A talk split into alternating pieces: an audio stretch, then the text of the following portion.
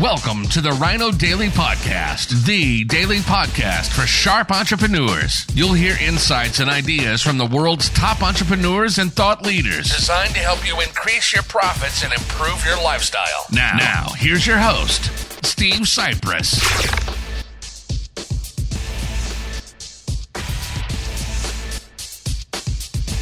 Hello, it is Throwback Thursday, October 27th, 2022. Steve Sipress here.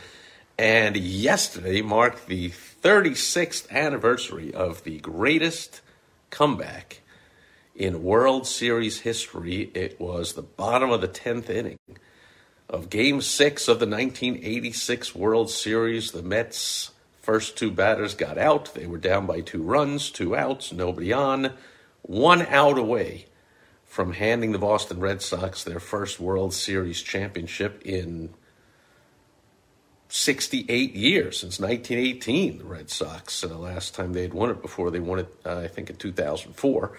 But at that point, uh, the stadium was dead silent. I was there.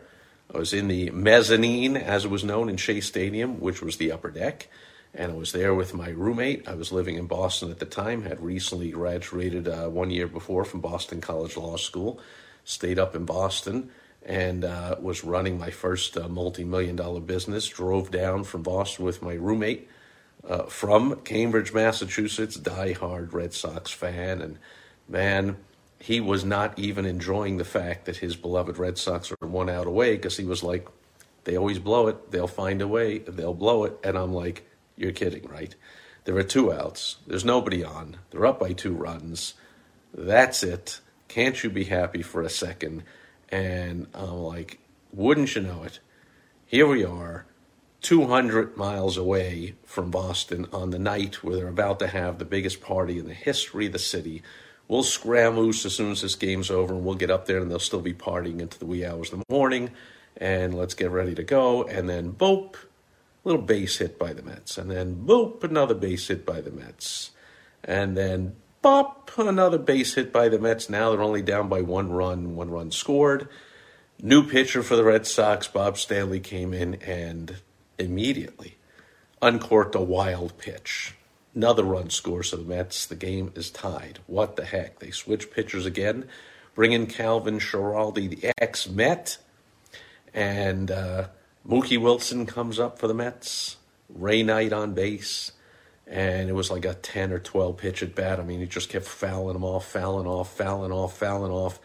And then finally hits a little dribbler down the first base line right to Bill Buckner, who is uh, one of the best hitters in baseball and uh, consummate fielder, was constantly being brought in uh, or, or replaced uh, at the end of, uh, now that I think about it, not a great fielder towards the end of his career. At that point, he was being replaced for a defensive replacement uh, at that point in his career. But I believe later, the uh, Red Sox manager said, Yeah, you know, that's what I did all season, but I wanted to leave him out there because we were about to win and he would get to celebrate with his teammates. And if I took him out, he'd miss the on field celebration. And like, the what?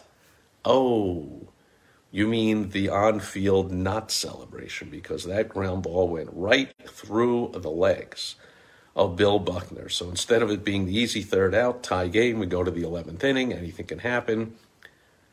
Boom. Mookie Wilson makes it to first. Ray Knight comes around to score. And that stadium, I tell you, I thought there was an earthquake. I thought the thing was going to collapse. It was so loud. The stadium was shaking out of control just an amazing night. Just an amazing night. So I'm laughing because I remember it was a triumphant ride home for me and it was fantastic. Uh, not so great for my roommate Jack. Uh, then the next day, game seven, uh, final game of the World Series, winner take all, got rained out, so we did not come back down again. We came back again the next day, and uh, the Mets were down in that game seven again. They were losing, I think, three nothing after six innings or so.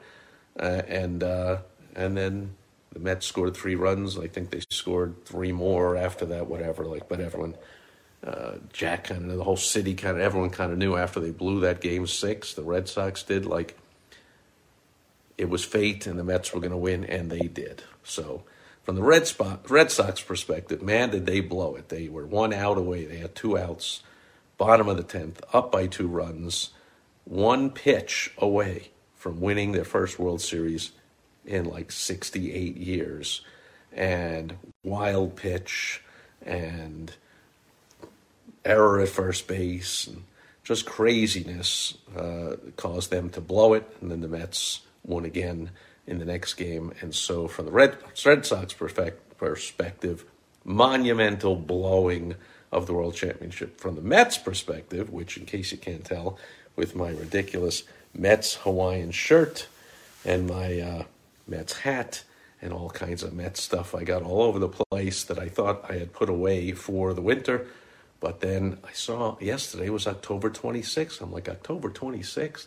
I remember that was the date of the Mookie Wilson tapper down the first base line through the legs of Bill Buckner, and the Mets completed the greatest comeback rally in the history of the World Series. Down by two runs with two outs in the bottom of the 10th and nobody on, and they actually won the game. Let's go, Mets. That'll do it for Throwback Thursday, October 27th, 2022. No great memories being made by the Mets this year. Of course, they won 101 games in the regular season and then immediately lost the first playoff series, and they were out of it. So the World Series, I believe, starts tomorrow night. It will not include the New York Mets. As they said with the old Brooklyn Dodgers and then the New York Mets, wait till next year. And for you, you can wait till next time I'll be with you, which is tomorrow, on Social Media Saturday. I will catch you then. Bye bye.